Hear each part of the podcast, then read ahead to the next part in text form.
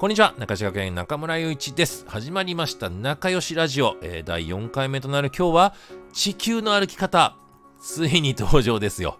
えー、こんだけ世界だ世界だ言っといてよんかいめにしてやっと地球の歩き方来ましたね。えー、今日は地球の歩き方語っていきたいと思います。えー、何を隠そう、この私中村はですね、あの英語の教員免許を持っている英語の先生でもあるんです。まあ他のも教えるけどね、英語普通に教えてます。ただあのー、ずっとね海外行ったことなくて、あのー、あるね学校の採用試験を受けたのよ、高校の。そしたらさ、あの先生ってアメリカ英語ですねって言われたんだけど、いやアメリカ行ったことないっす、あの受験英語ですって、ほんとね受験で使う英語しかね勉強してこなかったの。てかする機会もなくてね、だから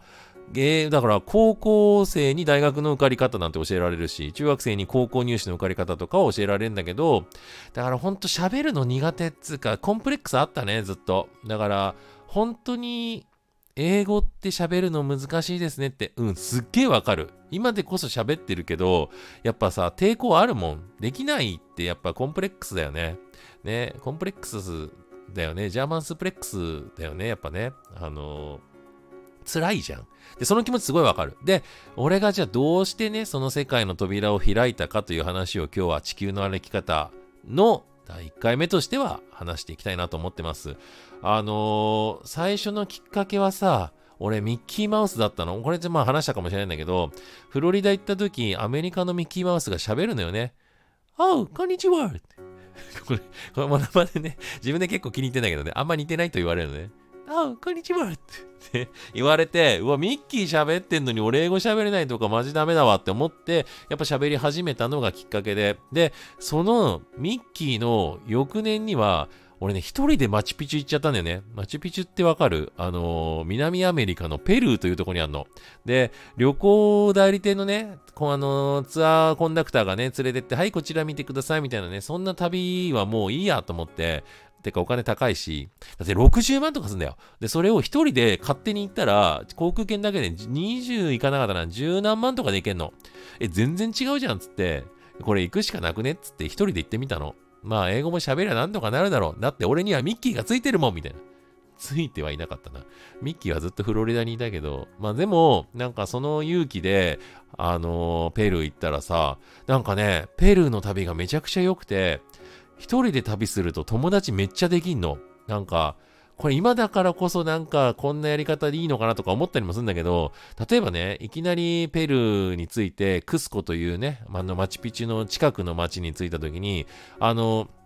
日本人のさ人がね、一応迎えには来てくれるのよ。あのガイドはしてくれないんだけど、一応ね、あのあ宿取ってますよ、こっちですよみたいなね、なんかもうそこら辺までは抑えてもらっててね。で、そしたらその友達のビクトリーノっていうのを紹介してくれて、ビクトリーノ今日暇だからふたりでドライブすればって言われて、えマジっすか、いいんすかみたいな、えビクトリーノ are you okay みたいなねOK OK みたいな。でビクトリーノとドライブして、なんかすごいね、マラスの塩田つってさ、山なのに塩が出るのよ。で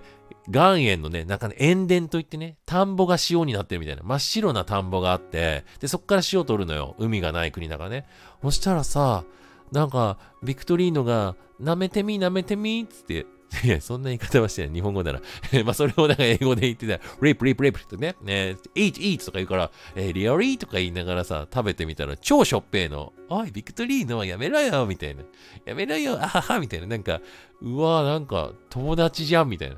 海外で友達できたわ、みたいなね。まあそっからね、あのー、マチュピチュの山に登って、またそこでも友達ができて、今度はなんかね、イギリスに住んでて、レバノン人で、でその時ね、あのー、プラダかな、えー、高級ブランドに勤めていると言ってた、イズィというね、な友達ができて、なんか俺がね、マチュピチュの山登ってる時に、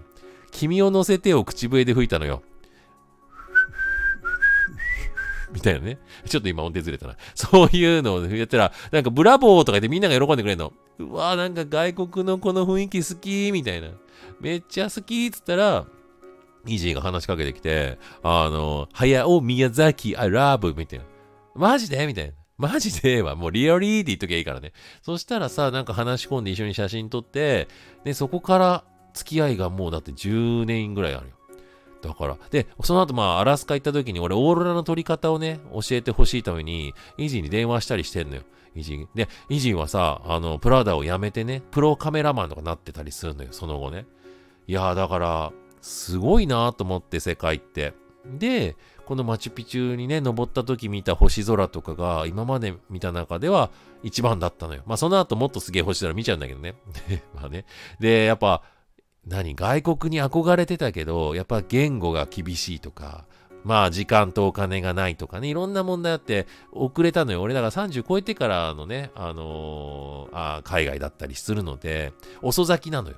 でも、なんか友達ができちゃったのよ、いっぱい。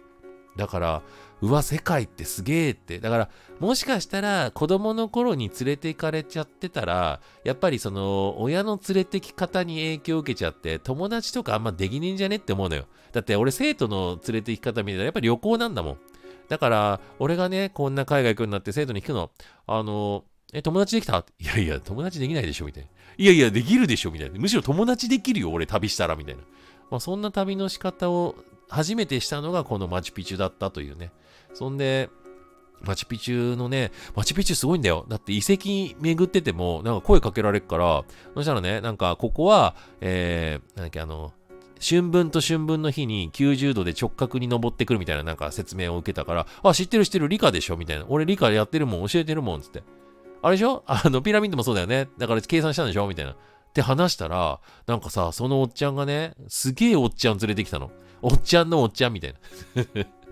なんかね、で、ティーチャーとか言ってきて、すげえなんか長老みたいな人連れてきて、この人はなんかマチュピチュの遺跡のなんかマスター用だみたいなね、すげえ人が来て、お前はティーチャーかみたいなか、うん、僕はティーチャーみたいなね。そう、僕はティーチャーっつったらさ、すげえな。だから、俺、あのー、きゅうじゅうどしか言ってない。きゅうじゅう degrees って書いてね。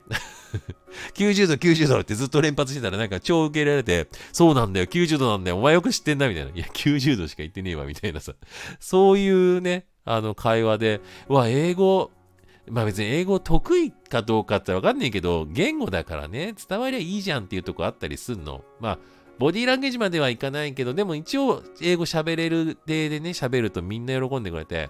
ほんでまあその後の体験にもつながるの、この活動にもつながるんだけど、マチュピチュってさ、なんか箱根みたいな温泉街みたいな感じで、で、実際マチュピチュ温泉あるんだよ。まあ、なんかいろんな情報ぶっ込んでくるけど、マチュピチュの温泉あってね、俺泳いだ、泳いだってか、マチュピチュの温泉入ったことあるんだよ。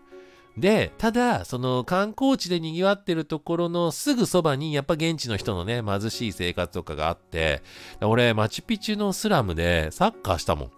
なんか一日暇な日あって、なんかサッカーしてさ、入れてよーってね、ジョイナースとか言われてね、やったのサッカーを。子供じゅうにんぐらいでやったな。ほんで、たまたまね、持ってたの。で、何持ってたかって言ってないわ。え、コーラ持ってたの。インカコーラっていう黄色いコーラが向こうろくじゅうえんぐらいで売っててさ。で、コーラ持ってたから、で、みんなね、サッカーして汗かいて、で、みんななんか喉乾いてる顔してんの。だから俺一口飲んだ時にみんな見てっから、え飲むってドリンクって言ったらイエスって言ってみんなで回し飲みしたの。ほんと一口ずつをじゅうにんぐらいで回し飲みしたらうめえっつってね。俺がうめえっつったらみんながうめえとか言うのよ。ヤギかみたいな。めえみたいな言うのよ。そしたらさ、なんかうわなんかこれテレビで見るようなやつじゃんみたいな。なんかみんないいねみたいな。またサッカーやろうねみたいな感じで、まあお別れしたんだけど、いやなんか海外ってすげえ、海外がすげえのか、俺がすげえのか、こいつらがすげえのかわかんないけど、なんかすげえって思ったのね。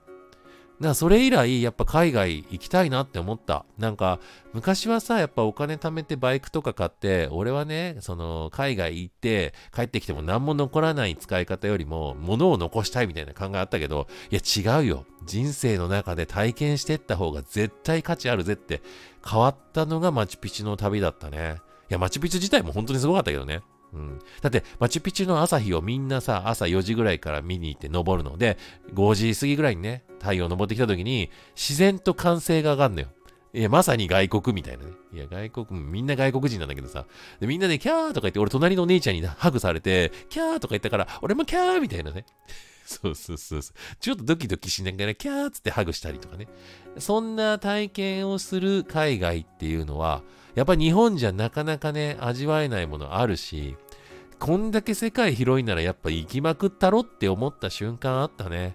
まあそれ以来、まだ活動とはまた別だったけど、その活動の原型みたいなのができたのが、この最初のね、一人マチュピチュ旅だったみたいなね、そんな旅です。どうでしょう。ちょっと行きたくなってきましたか？地球の歩き方ですよ。俺の歩き方と一緒に歩きませんか？みたいなね、感じで、まあこんな感じで小出しに小出しにいろんな国のいろんな状況、旅をね、えー、地球の歩き方として伝えていけたらなんて思ってます。えー、今回は、えー、地球の歩き方ということでお送りしました。また次回お楽しみに。それではそれでは、またね。